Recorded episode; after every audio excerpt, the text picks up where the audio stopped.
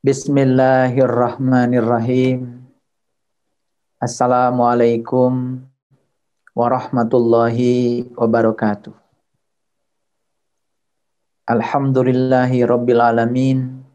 Wassalatu wassalamu ala asrafil anbiya wal mursalin. Sayyidina Muhammadin wa ala alihi wa sahbihi ajmain. Subhanaka la ilma lana illa ma 'allamtana innaka antal alimul hakim. Nanda Inggriana dan Nanda Nur yang dirahmati Allah. Selamat kini Nanda berdua telah menjadi sepasang suami istri. Hmm. Nikah itu kata Rasulullah adalah setengah agama. Karena begitu memasuki area pernikahan, maka seseorang akan dihadapkan pada kehidupan yang nyata. Nikah adalah sebuah perjalanan untuk belajar melepaskan yang tidak diinginkan, untuk melepaskan yang diinginkan, dan menerima yang tidak diinginkan. Oleh karena itu, dalam proses perjalanan mengarungi kehidupan rumah tangga, ada dua kata yang harus kalian perhatikan. Ada rumah, ada tangga. Rumah adalah tempat berlangsungnya kehidupan. Dalam kehidupan itu ada yang diinginkan, ada yang tidak diinginkan. Dalam kehidupan itu ada kebahagiaan sekaligus ada kesedihan. Dalam kehidupan itu ada siang, ada malam. Dalam kehidupan itu segala sesuatu selalu berpasangan. Tangga adalah alat untuk naik, sekaligus juga alat untuk turun. Jika kalian bisa menggunakan tangga, kehidupan rumah tangga dengan menggunakan tangga untuk naik, maka sesungguhnya kalian akan mendewasa dengan sendirinya. Kenapa Rasulullah menyatakan nikah itu setengah agama? Karena lewat pernikahan, seseorang akan dididik untuk belajar, menerima dan menghargai perbedaan. Itu sebabnya dalam proses mengarungi kehidupan rumah tangga, kalian harus menggunakan, harus memiliki lima hal setidak-tidaknya. Yang pertama, kalian harus memiliki bekal. Dalam Al-Quran Allah menyatakan, Fatazawadu fa'ina khairu zadi taqwa. Berbekalah kamu dan sebaik-baiknya bekal adalah takwa. Takwa hurufnya ada empat. Huruf yang pertama adalah ta yang berarti tawadu. Tawadu artinya adalah rendah hati. Milikilah kerendahan hati dalam proses perjalanan rumah tangga kalian. Karena kerendahan hati adalah bakat yang harus dijunjung tinggi. Yang kedua adalah kona'ah. Kona'ah belajar menerima kenyataan apa adanya. Jangan pernah hidup dengan apa yang seharusnya, karena yang ada adalah apa adanya. Terimalah pasangan hidup kalian, kelebihan dan kekurangannya apa adanya. Itulah yang disebut dengan kona'ah. Yang ketiga adalah wawu. Wau dari kata waro. Waro itu artinya adalah malu. Didiklah diri kalian untuk malu pada diri sendiri, malu pada sesama, terutama malu kepada Allah. Dan yang keempat adalah alif yang berarti ikhlas. Belajar untuk bisa mengikhlaskan apa pun yang terjadi, terima segala sesuatu apa adanya. Oleh karena itu, belajar untuk tidak menyesali keadaan. Jangan pernah hidup di masa lalu. Jangan pernah hidup di masa depan. Hiduplah di masa kini. Karena masa lalu hanyalah sarana untuk belajar. Masa depan hanyalah sarana untuk berharap. Dan sesungguhnya hidup kalian adalah di sini, saat ini, sekarang. Yang kedua, didik agar kalian bisa selalu sabar. Jangan mudah tersinggung dengan hal-hal yang sepele. Anggap saja semua masalah itu sepele. Karena ketika masalah dibesarkan oleh pikiran kita, maka masalah akan membesar dengan sendirinya.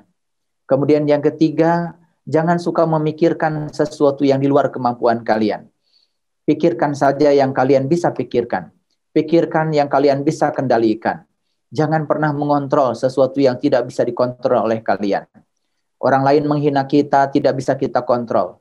Orang lain membicarakan kita tidak pernah bisa kita kontrol. Orang lain menjatuhkan nama baik kita tidak akan pernah bisa kita kontrol. Yang bisa kita kontrol adalah diri kita sendiri. Daripada menutup mulut orang lain, lebih bagus belajar untuk menutup telinga kita sendiri.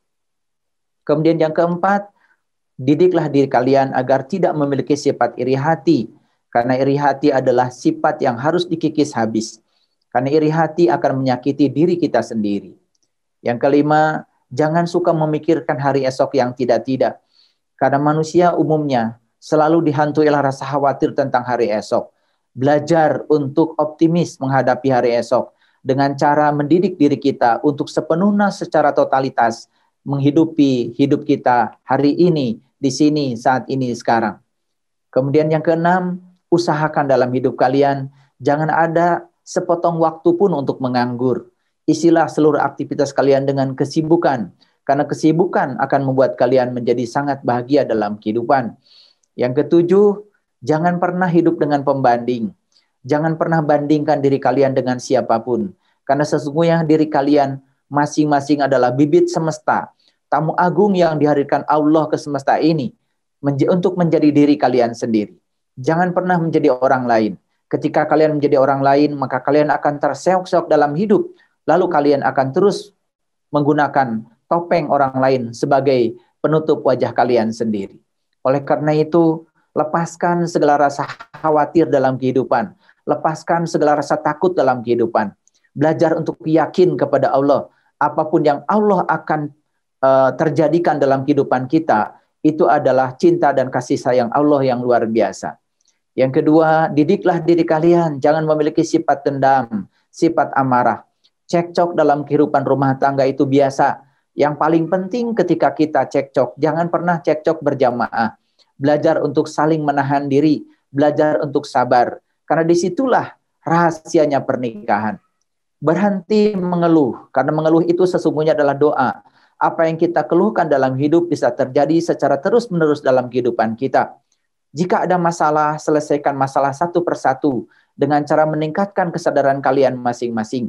Karena sesungguhnya kalian tidak akan pernah bisa menyelesaikan masalah jika kalian menggunakan kesadaran yang kalian uh, miliki pada saat terjadinya masalah untuk menyelesaikan masalah.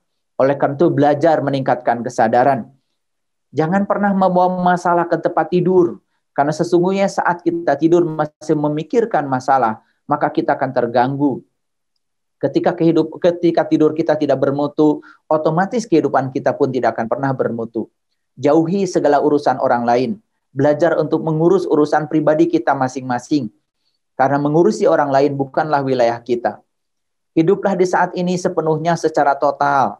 Belajar untuk ya menciptakan masa depan dengan menghidupi hidup kalian saat ini secara penuh. Jadilah pendengar yang baik, oleh karena itu Allah sudah menitipkan kepada kalian dua telinga untuk mendengar. Hanya satu ya, hanya satu lubang untuk bicara. Itu artinya apa? Dalam hidup ini lebih banyak mendengar daripada berbicara. Karena dengan banyak mendengar, pintu hidayah akan terbuka. Dengan banyak mendengar, maka aliran pengetahuan akan masuk ke dalam diri kalian. Belajar berpikir positif karena pikiran bisa menarik ya seluruh kehidupan kalian sendiri. Gambar hidup kalian akan ditarik oleh pikiran kalian sendiri ketika kalian terlalu banyak ya menjejali pikiran kalian dengan hal-hal yang negatif, apa yang kalian jejalkan pada pikiran akan terjadi dalam kehidupan kalian. Itulah yang disebut dengan hukum tarik menarik. Belajarlah selalu bersyukur dalam kehidupan ini. Sekecil apa pun karunia Allah yang diberikan pada kalian, belajar untuk bersyukur. Karena syukur adalah membuka pintu berkah yang sangat luar biasa. Jangan memelihara kebencian sekecil apa pun, termasuk pada pasangan hidup kalian. Jadikan kekurangan orang lain sebagai sarana untuk kita mendewasa. Jadikan kekurangan orang lain untuk belajar memaafkan. Jadikan kekurangan orang lain untuk belajar mendoakannya. Jadikan kekurangan orang lain untuk belajar memperbaiki diri sendiri. Muliakan kualitas pribadi kalian masing-masing. Karena dengan memuliakan kualitas pribadi kalian, maka insya Allah kalian akan hidup rukun penuh dengan kedamaian. Matangkan pribadi kalian dengan karya yang nyata Satukan kata dengan perbuatan. Belajar untuk mengharmoniskan kata dengan perbuatan. Karena dengan itulah maka kita akan mendapatkan kepercayaan. Belajar menjadi teladan, menjadi sumber cinta bagi orang lain. Belajar menjadi sumber cinta bagi keluarga. Jangan terus-menerus memaksakan cinta. Belajar untuk mengungkapkan cinta. Kalau kita ingin dicintai, ungkapkan cinta sebanyak-banyaknya dari diri kita. Oleh karena itu, belajarlah untuk menjadi sumber cinta. Belajar untuk menjadi diri sendiri. Belajar untuk berbuat baik sebelum menyuruh orang lain berbuat baik. Karena kebaikan yang kita alirkan keluar tanpa dilakukan oleh diri sendiri tidak akan pernah mengubah lingkungan. Anak-anakku yang dirahmati Allah, Nanda Igriana dan Nanda Nur, ya, ayah ber Eh, kepada kalian. Belajarlah untuk berbagi semampu kalian. Berbagi materi, berbagi ilmu, berbagi energi, berbagi tenaga. Kalau tidak bisa, yang paling murah saja. Berbagi senyuman, itu sudah mendamaikan dunia. Karena senyuman kerap kali ya bisa mendamaikan situasi sesulit apa pun di keluarga kita. Selalu berbuat sesuatu dengan hati yang bersih. Jangan ada kelicikan, jangan ada kecurangan, apalagi ada kedengkian di dalam proses menjalankan kehidupan rumah tangga. Perbanyak belajar, perbanyak ilmu, karena ilmu akan menjaga diri kita. Beda dengan memperbanyak harta. Siapa pun yang memperbanyak harta, justru dia akan dihabiskan waktunya untuk menjaga hartanya. Tetapi siapa yang memperbanyak ilmu, ilmunya sendiri yang akan menjaganya. Bekerjalah dengan tubuh, bekerjalah dengan pikiran, bekerjalah, bekerjalah dengan jiwa yang harmonis. Jadikan setiap kritik dari orang lain, jadikan setiap hinaan dari orang lain untuk memperbaiki diri, bukan digunakan untuk menyerang orang untuk menyerang orang lain. Nanda Igriana dan Danandur persat, percayalah bahwa kematian itu adalah suatu kepastian. Pada akhirnya, dalam proses mengarungi kehidupan rumah tangga, ujung pangkal dari kehidupan kita adalah menuju kematian. Jadikan kehidupan rumah tangga kalian sebagai sarana untuk mempersiapkan diri ya, mematangkan diri menuju pada kedewasaan sehingga kelak ketika kalian dipanggil oleh Allah untuk memenuhi ayat innalillahi wa inna ilaihi rajiun kalian sudah siap untuk kembali. Menjadi menjadi satu senyawa dengan dia.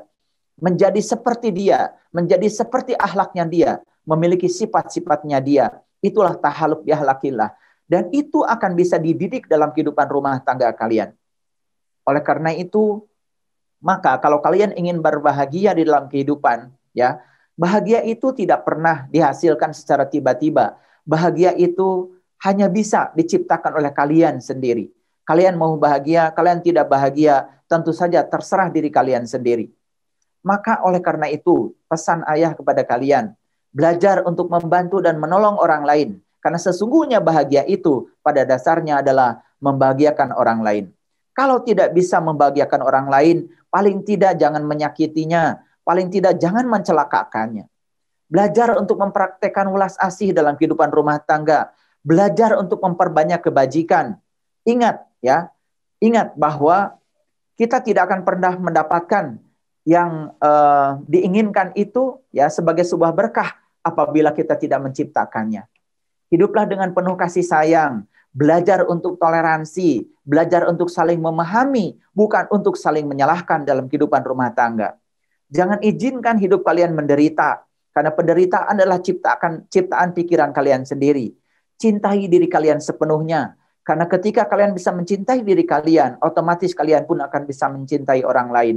Sadari bahwa semua manusia adalah sama, semua manusia adalah sederajat.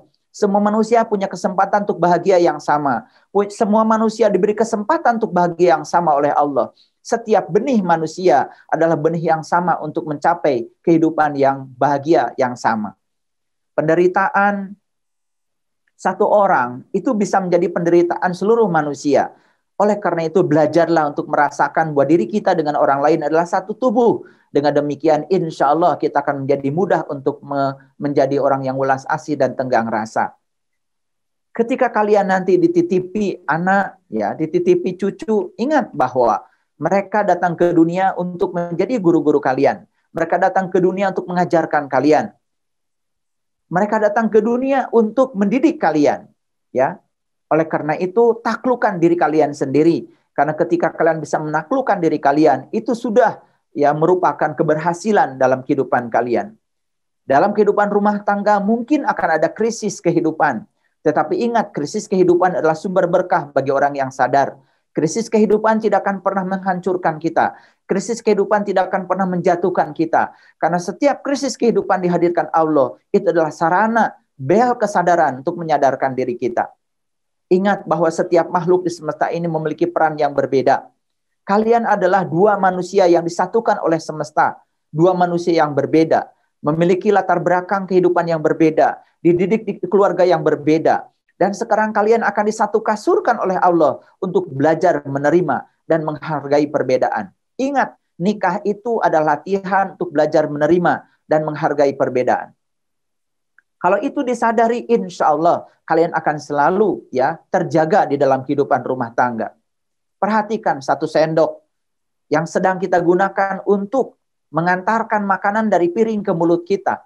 Sendok itu tidak pernah bisa merasakan kenikmatan makanan Berulang kali sendok itu digunakan oleh kita untuk mengambil makanan yang enak dan menyampaikan dari piring ke mulut kita. Sendok itu tidak pernah bisa merasakan nikmatnya makanan. Yang bisa merasakan nikmatnya makanan adalah diri kita sendiri yang memiliki kesadaran. Kenapa sendok tidak merasakan kenikmatan makanan? Karena sendok itu barang mati. Karena sendok itu tidak bernyawa. Sendok itu tidak berkesadaran. Maka oleh karena itu, sendok itu ibarat orang-orang bodoh yang di dalam kehidupannya tidak pernah bisa menikmati kehidupan. Belajar untuk bisa menikmati seluruh kehidupan apa adanya. Karena itu adalah latihan untuk meningkatkan kekuatan kita, keluasan kita, kebijaksanaan kita, dan kesabaran kita. Oleh karena itu, kalian sekarang masih muda, jaga masa mudamu sebelum datang masa tuamu. Karena segala sesuatu terasa adanya ketika sudah tidak ada. Jaga masa sehatmu sebelum datang masa sakitmu. Jaga masa adamu sebelum datang masa masa masa tidak adamu. Jaga masa luangmu sebelum datang masa sempitmu. Jaga masa hidupmu sebelum datang masa matimu. Jadi yang pertama yang harus kalian miliki adalah bekal. Sebaik-baiknya bekal adalah takwa. Yang kedua yang harus kalian miliki dalam kehidupan rumah tangga adalah kendaraan. Dan sebaik-baiknya kendaraan adalah amal soleh. Jadikan kehidupan rumah tangga apa pun itu sebagai amal soleh. Mari kita niatkan dari sekarang dengan bismillah bahwa kalian mengarungi kehidupan rumah tangga atas nama Allah untuk menjadi kepanjangan tangan Allah menyampaikan cinta kasih Allah kepada orang yang membutuhkannya. Seorang suami menjadi kepanjangan tangan Allah untuk menyampaikan cinta kasih pada istrinya. Seorang istri menjadi kepanjangan tangan Allah untuk menyampaikan cinta kasih Allah kepada suaminya. Sadari itu. Oleh karena itu, niatkan dari sekarang dengan bismillah yang kuat. Saya ingin menjadi kepanjangan tangan Allah untuk membahagiakan pasangan hidup saya. Saya ingin menjadi kepanjangan tangan Allah untuk mendewasakan pasangan hidup saya. Camkan itu, karena itu akan menjadi kendaraan kalian. Dan yang ketiga, dalam kehidupan rumah tangga mungkin saja ada onak dan duri yang akan menghalangi kalian. Maka kalian harus punya senjata. Dan sebaik-baiknya senjata adalah ilmu. Banyak belajar, banyak belajar, banyak belajar. Dan yang keempat, jadikan pasangan hidup kalian sebagai sahabat. Dan yang kelima yang paling penting, miliki tekad yang kuat. Sekali lagi, miliki tekad yang kuat. Miliki tekad yang kuat bahwa sesungguhnya kehidupan rumah tangga adalah setengah agama. Latihan untuk belajar menerima dan menghargai perbedaan. Latihan untuk mendewasakan kalian sendiri. Dengan demikian, insya Allah, jika semua yang saya sampaikan hari ini, pagi ini, di awal kehidupan kalian berumah tangga, camkan semua nasihat yang saya sampaikan. Insya Allah, kalian akan bisa mencapai kehidupan rumah tangga seperti yang sering dibicarakan orang. Sakinah, mawadah, warohmah. Di akhir khutbah nikah ini, saya menyampaikan doa buat kalian berdua. Semoga kalian diberikan kesehatan, kedamaian, kebahagiaan, umur yang panjang, diliputi oleh rezeki yang berkah melimpah dari segala arah, diberikan ilmu yang berkah, diberikan kehidupan yang berkah, diberikan rumah tangga yang berkah, dikaruniai anak-anak yang menjadi anak-anak yang menjadi penyejuk hati, penenang jiwa bagi kalian. Anak-anak yang membawa berkah untuk kehidupan kalian. Oleh karena itu, mari kita doakan ya. Kedua mempelai ini, semoga apa yang saya sampaikan kepada Allah tadi dikabulkan oleh Allah. Fil barokati umul Quran. Al-Fatihah. Auzubillahi minasyaitonirrajim. Bismillahirrahmanirrahim. Alhamdulillahi rabbil alamin. Ar-Rahmanir Rahim. Maliki yaumiddin iyyaka na'budu wa iyyaka nasta'in ihdinas siratal mustaqim siratal ladzina an'amta alaihim ghairil maghdubi alaihim waladdallin Astagfirullahaladzim. Astagfirullahaladzim. Astagfirullahaladzim. Allazi la ilaha illa huwal hayyul qayyum wa atubu ilaih. Min jami'il ma'asi wa dhunub. La haula wa la quwata illa billahil alil adib. Allahumma inna nas'aluka salamatan fid din wa afiatan fil jasad wa ziyadatan fil ilmi wa barakatan fi rizki wa taubatan qoblal maut wa rahmatan indal maut wa magfiratan ba'dal maut. Allahumma habin alaina fi sakaratil maut wa najata minan nar wal afwa indal hisab. Ya Allah, segala puji hanya milikmu ya Rabb. Terima kasih engkau telah kumpulkan pagi ini. Sekalipun kami hanya bertatap maya, tetapi engkau telah kumpulkan di bumi yang indah ini ya Allah. Terima kasih hari ini ya Allah. Engkau telah kabulkan niat dan hajat kami. Sehingga hari ini telah terjadi pernikahan penyatuan niat suci dari Nanda Inggriana dan Nanda Nur. Ya Allah, ya Rabbana, jadikanlah kehidupan rumah tangga beliau berdua ini kehidupan rumah tangga yang penuh berkah. Ya Allah, ya Rabbana, bimbinglah kami semua selalu menuju jalanmu yang lurus. Jalannya orang-orang yang telah engkau anugerahi nikmat.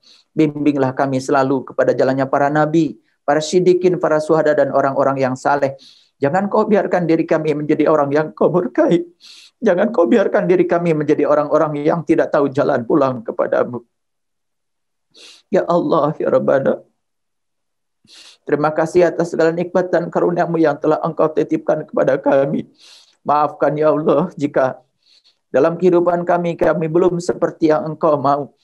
Dalam kehidupan kami kami belum bisa menjalankan kehidupan sebagaimana yang engkau mau. Kami lebih banyak mengikuti keinginan kami, ya Allah, ketimbang keinginanmu sendiri. Ampuni, ya Allah, segala dosa dan kesalahan kami. Ampuni, ya Allah, segala kebodohan kami. Ampunilah, ya Allah, segala kedangkalan ilmu kami. Ampuni, ya Allah, segala kekerasan hati kami. Ampunilah, ya Allah, segala kebodohan pikiran kami. Alirkan ilmu pengetahuanmu, ya Allah, ke dalam diri kami. Agar ilmu itu menjadi syafaat bagi diri kami. Allahumma rabbana atina fid dunya hasanah wa fil akhirati hasanah wa qina azabannar wa adkhilna jannata mal abrar ya aziz ya ghafar ya rabbal alamin subhana rabbika rabbil izzati amma yasifun wa salamun alal mursalin walhamdulillahi rabbil alamin fil barakati umul quran al fatihah Auzubillahi minasyaitonirrajim. Bismillahirrahmanirrahim. Alhamdulillahi rabbil alamin arrahmanir rahim maliki yaumiddin iyyaka na'budu wa iyyaka nasta'in ihdinas siratal mustaqim siratal ladzina an'amta 'alaihim ghairil maghdubi 'alaihim waladdallin Terima kasih. Assalamualaikum warahmatullahi wabarakatuh.